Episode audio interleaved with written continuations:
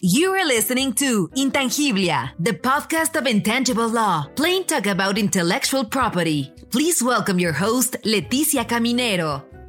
Hello from Washington, D C. This is episode ten. On this episode, we have two guests to talk about plant variety and seed certification. They are two research fellows in the A R C Industrial Transformation Training Center for Uniquely Australian Foods and members of the A R C Laureate Project Harnessing the Potential of Intellectual Property to Build Food Security at the School of Law, the University of Queensland, Australia. I'm David Jefferson, and uh, I am a research fellow with the Harnessing Intellectual Property to Build Food Security Laureate Project at the University of Queensland School of Law. My background is as a lawyer and a legal scholar, and my research focuses on issues of intellectual property for plants, as well as biodiversity, conservation, uh, and Indigenous rights. And I'll pass it to my colleague, Kamalesh, to introduce himself. Yeah, thanks. Thanks, David. And thanks, Leticia, as well, for inviting us to do this interview for your podcast. So my name is Kamalesh Adhikari. I'm originally from Nepal, which is a very beautiful mountainous country. I have worked so far on intellectual property, seed and plant variety protection issues, focusing on several Asia-Pacific countries, including Bangladesh, India, Malaysia, Nepal, Sri Lanka, and Thailand. Currently, I'm a research fellow at the School of Law in the University of Queensland, and I'm also working in the project that David talked about, Harnessing Intellectual Property to Build Food Security as a Laureate Project, as well as there is another project called Uniquely Australian Foods.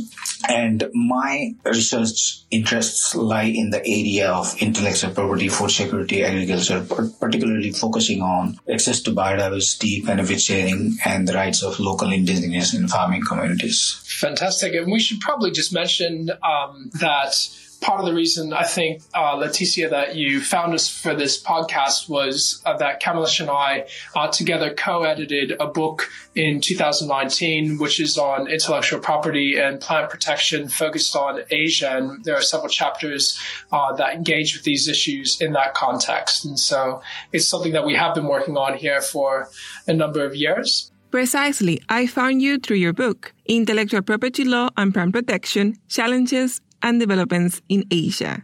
And following that thought of plant protection, can you tell us what is a plant variety? The first point that I'd like to make uh, in defining the concept of plant variety is that this is primarily a legal construct.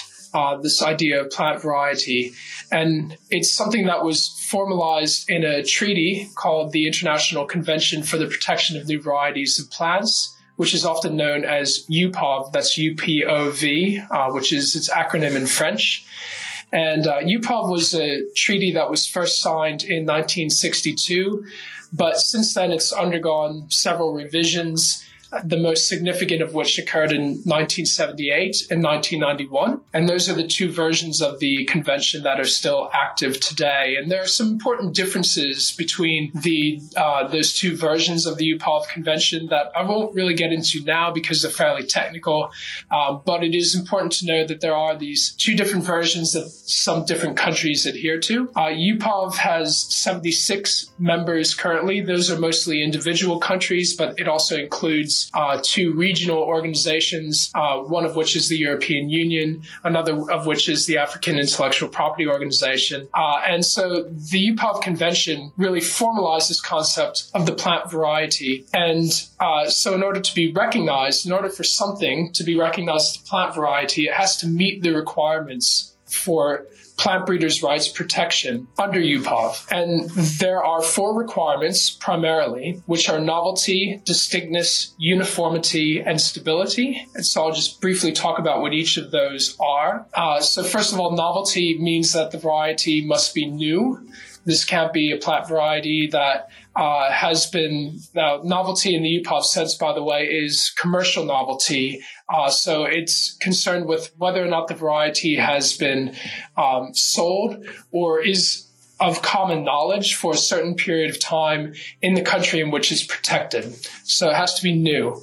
Second, it has to be distinct, meaning that it has to be different in uh, at least some of its characteristics from uh, varieties that exist already. The third and fourth criteria are uniformity and stability, and they they sort of go together. Uh, they both are concerned with the genetic Uh, homogeneity of a variety, essentially, and its ability to be reproduced consistently over time. So uniformity means that uh, when you grow out multiple different individual plants of this variety, they all present with the same essential traits. So if if they are all meant to be thirty centimeters tall, you don't have some that are ten centimeters tall and some that are fifty centimeters tall. They're all essentially around thirty centimeters tall. Uh, stability means that it's the variety's essential characteristics or traits are passed on from one generation to another. That means it breeds true, right? So it's something uh, that uh, doesn't change over time and evolve into to be something else. Uh, so without meeting those four requirements, something is not considered to be a plant variety. And that means that the this concept really needs to be distinguished from two other concepts that are similar but are much broader than the legal notion of the plant variety.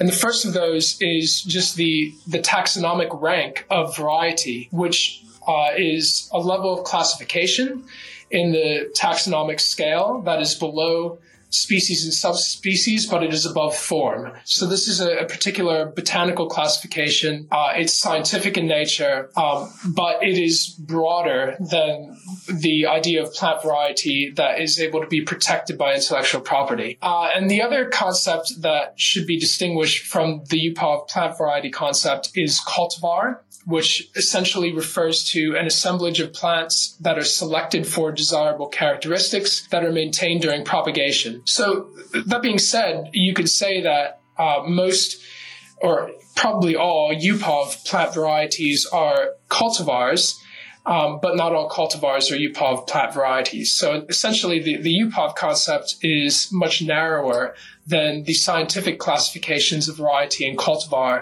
because it only includes plants that meet the criteria that I mentioned earlier for intellectual property protection. And just to give an example of what a plant variety might be, uh, one common one that a lot of people would probably know is the Honeycrisp apple. Uh, the Ambrosia apple is another one. But it's also important to mention here that a lot of plants that are officially or formally recognized as plant varieties under plant breeders' rights laws are not, in fact, uh, known by their plant variety name.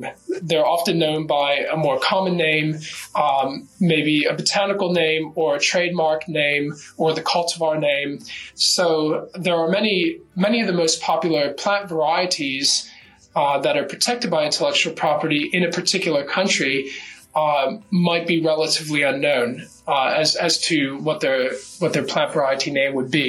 And the final thing I'll say about um, in response to the question of what is a plant variety is that since the U P O V Convention was adopted uh, in nineteen sixty-two, as I've mentioned, uh, there are now seventy-six members. So this form of intellectual property known as plant breeders' rights has been expanding around the world.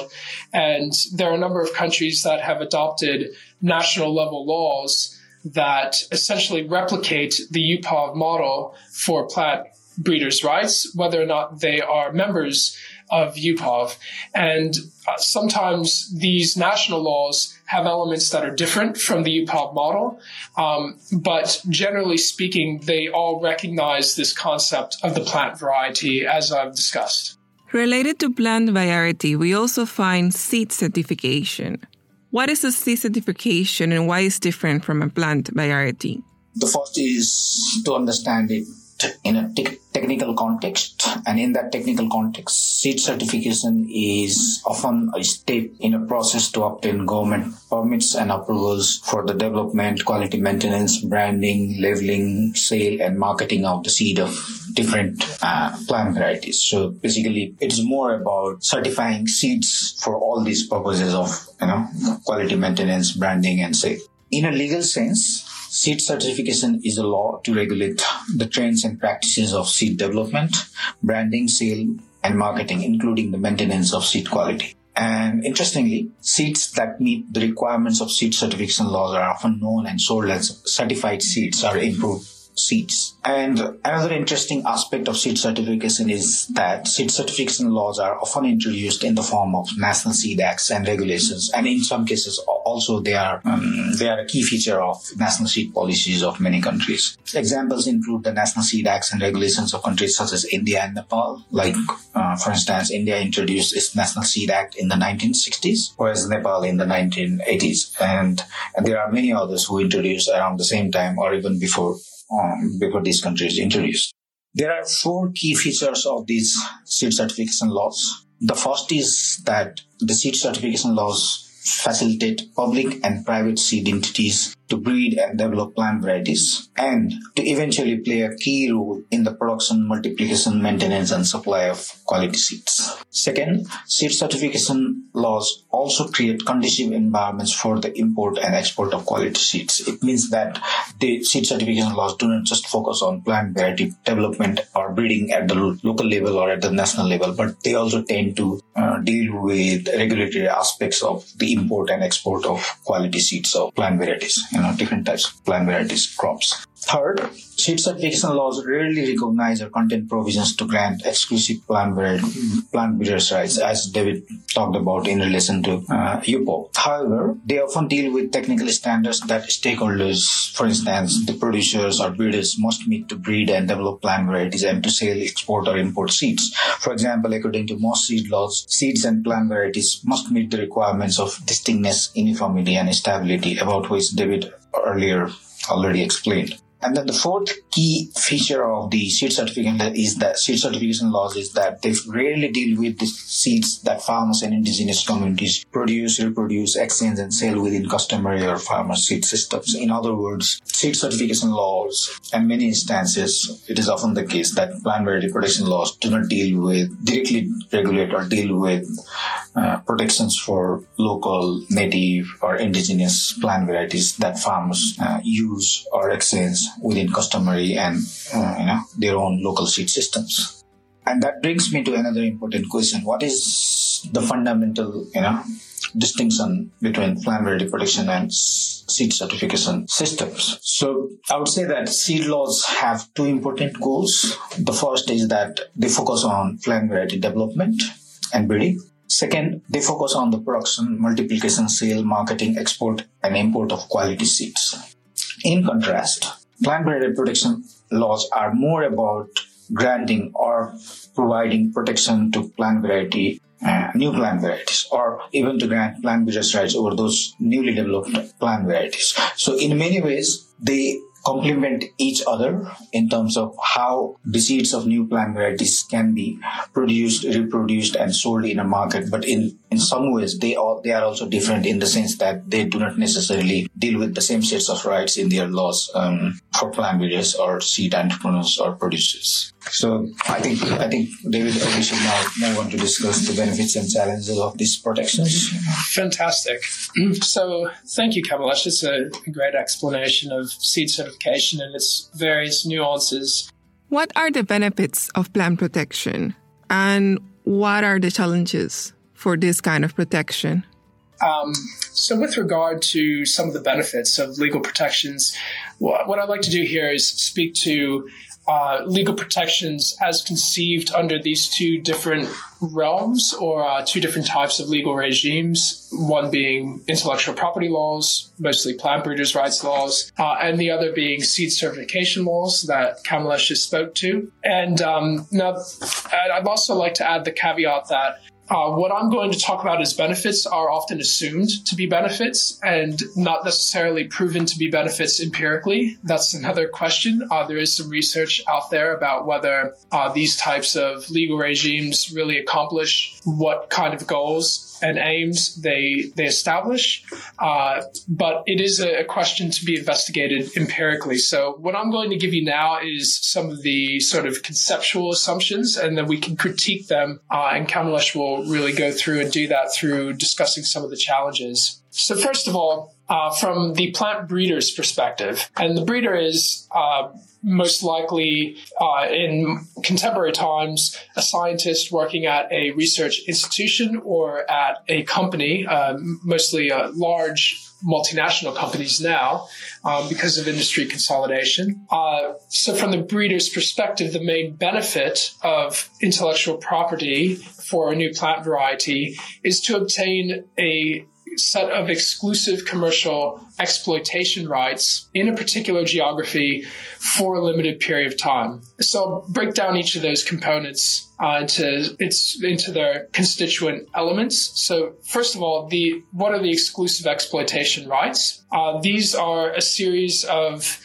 actions that the plant breeder uh, that obtains the plant breeder's right is able to prohibit other people from doing. Uh, and the, those actions include production, reproduction, sale, marketing, importing and exporting of the variety. So that means that if you are someone who is not the plant breeder or the person named on the plant breeder's right certificate, you need to obtain authorization from the plant breeder in order to do any of those things. However, like other types of intellectual property laws, these plant breeders' rights regimes are limited to particular geographies, and that means that they are national in scope.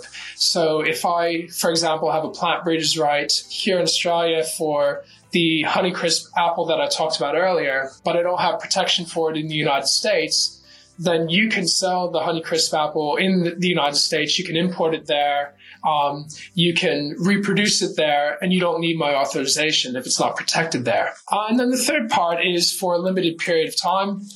This will depend uh, on the national law in a given country, but usually plant breeders' rights protection or plant variety protection, as it's termed sometimes in countries that are not members of U P O V, uh, typically lasts for a period of between fifteen and twenty-five years, depending on the jurisdiction and the type of plant. Usually uh, trees have a longer period of protection because they need more time um, to develop, and also they need more time before bearing fruit. So that's from the perspective of the, the plant breeder, and there are some benefits there. More generally, there is an economic argument in favor of intellectual property for plants, um, which is that these forms of exclusive economic rights incentivize innovation in plant breeding.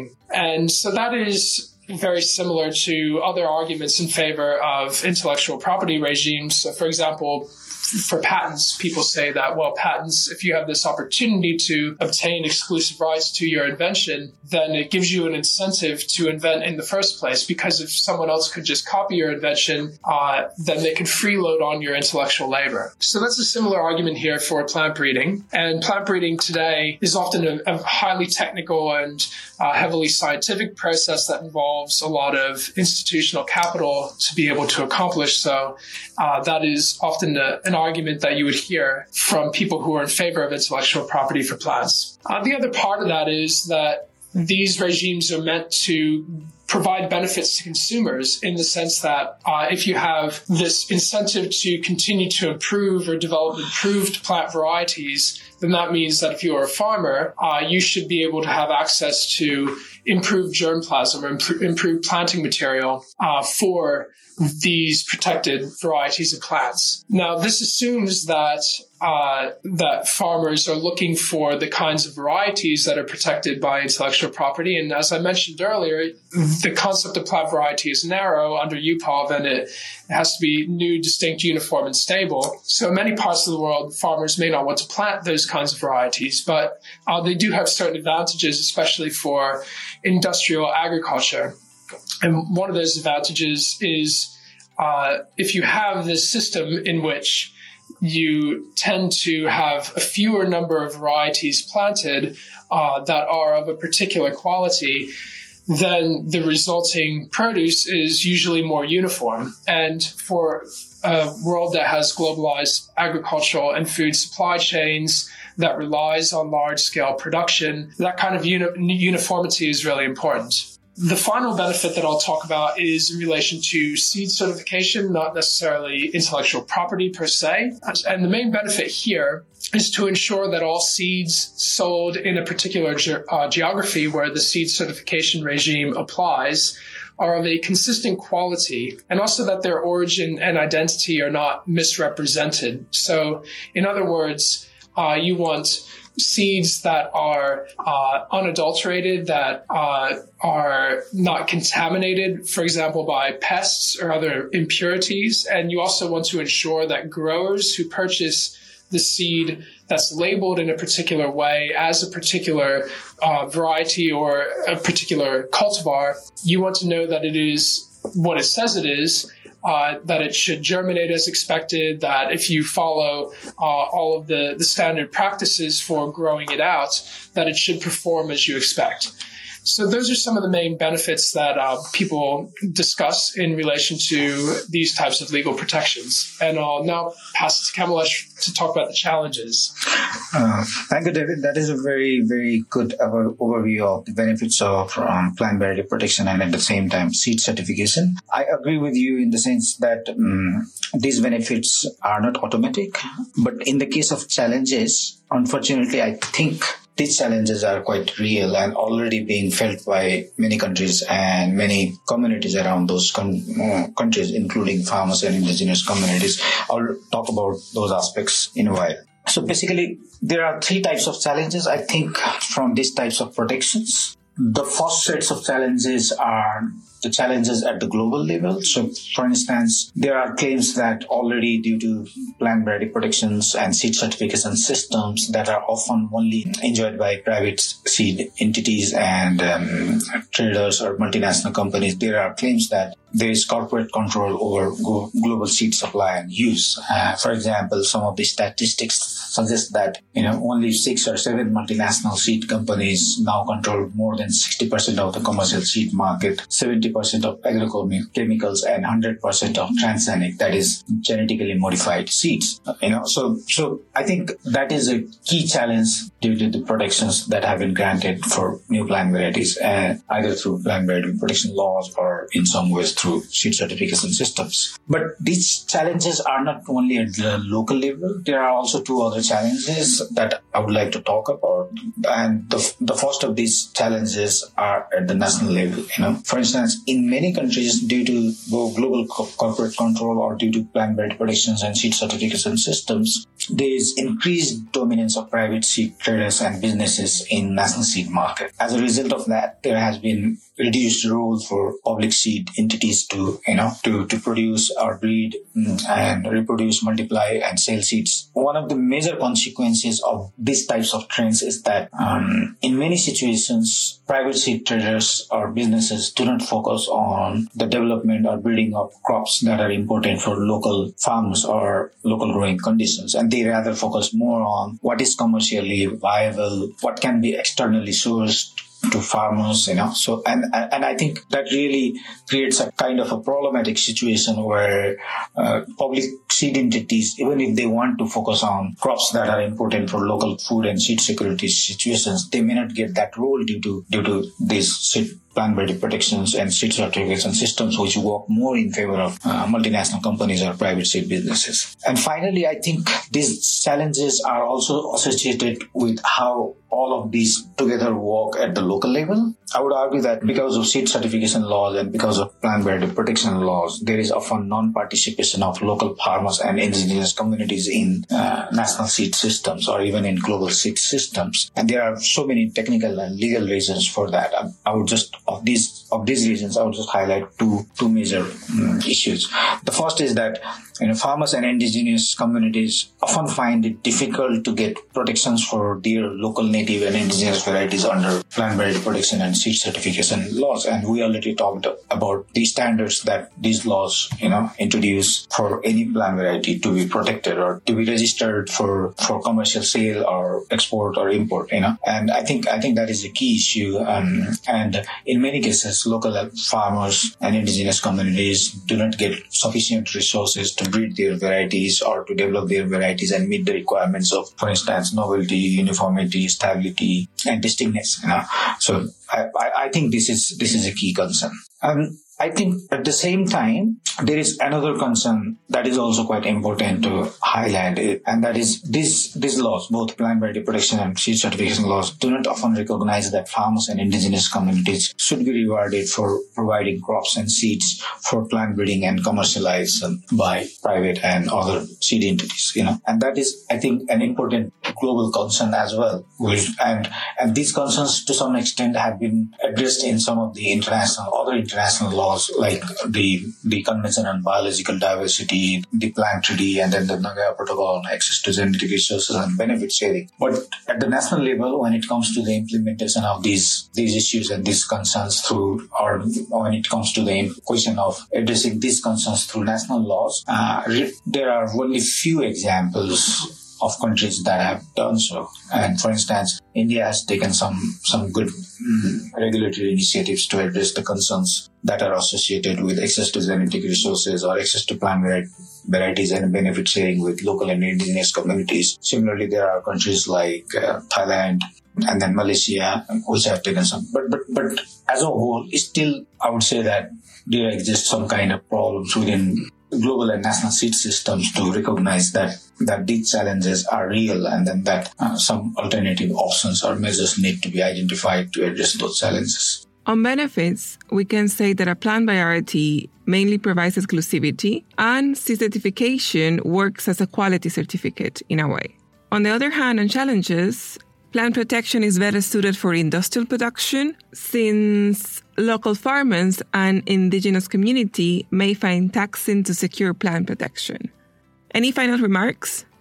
So the first point is just a, a caveat that we've been talking about two specific kinds of legal protections for plants. That is plant breeders' rights or plant variety protection on the one hand, and seed certification regimes on the other. But it's also important to recognize that there are different aspects of uh, intellectual property that also intersect with agriculture in a variety of different ways, uh, including different forms of legal protections for intellectual property. And depending on uh, the, the jurisdiction of the country, these can include things like patents, Uh, trademarks, uh, geographical indications of origin, other types of denominations of origin, um, and, and other types of regimes. So that's one thing that's important to say. Uh, and the final point that I'll make is I, I think we both would like to emphasize that this legal system for uh, legal protection of plants, whether it's by seed certification or intellectual property, is really designed to support a particular kind of agriculture, which is industrial in nature, which is uh, fundamentally a large scale and often depends on globalized supply chains, uh, which is dependent on a particular kind of economic model. And that whilst it may work reasonably well for in that, in the context of that model, it's not a kind of legal protection that's complete in the sense that it doesn't really accommodate very well other forms of agriculture, whether they are uh, indigenous or ancestral um, customary forms of agriculture um, or other types of, of hobby forms of, of plant uh, breeding and growing, uh, horticulture in, in different forms. Other types of small-scale organic agriculture is not so well accommodated uh, in these systems, agroecology, for example. So um, I think that It's it's really important to remember that, uh, that the legal system that we have, uh, as robust as it may be uh, for a particular agricultural model, uh, it may not accommodate others. So I think that's all I have to say. Um, Kamalesh, do you have anything else to add? No, I think, I think it's fine. I think we have covered um, all the questions that Leticia wanted us to respond. So I think I think it has been a good, very good opportunity for us to, you know, go back to our joint publication and then and then bring some new insights for this podcast interview. Uh, I hope that we clarified many of the issues and concerns associated with intellectual property and seed certification, at the same time plant variety protection. Thank you very much. Thank you so much for your time and for talking about plant protection. I highly recommend their book, which provides a detailed and critical account of the emergence, development, and implementation of plant variety protection laws in Asian countries. Look out for the book, Intellectual Property Law and Plant Protection, Challenges and Developments in Asia. And so we come to the end of our episode. See you next Tuesday with a new guest and a new I P topic. Thank you for listening to Intangiblia, the podcast of intangible law, plain talk about intellectual property. Did you like what we talked today? Please share with your network. Do you want to learn more about intellectual property? Subscribe now on your favorite podcast player. Follow us on Instagram, Facebook, LinkedIn, and Twitter. Visit our website, w w w dot intangiblia dot com. Copyright Leticia Caminero twenty twenty. All rights reserved. This podcast is provided for information purposes only and should not be considered as legal advice or legal opinion.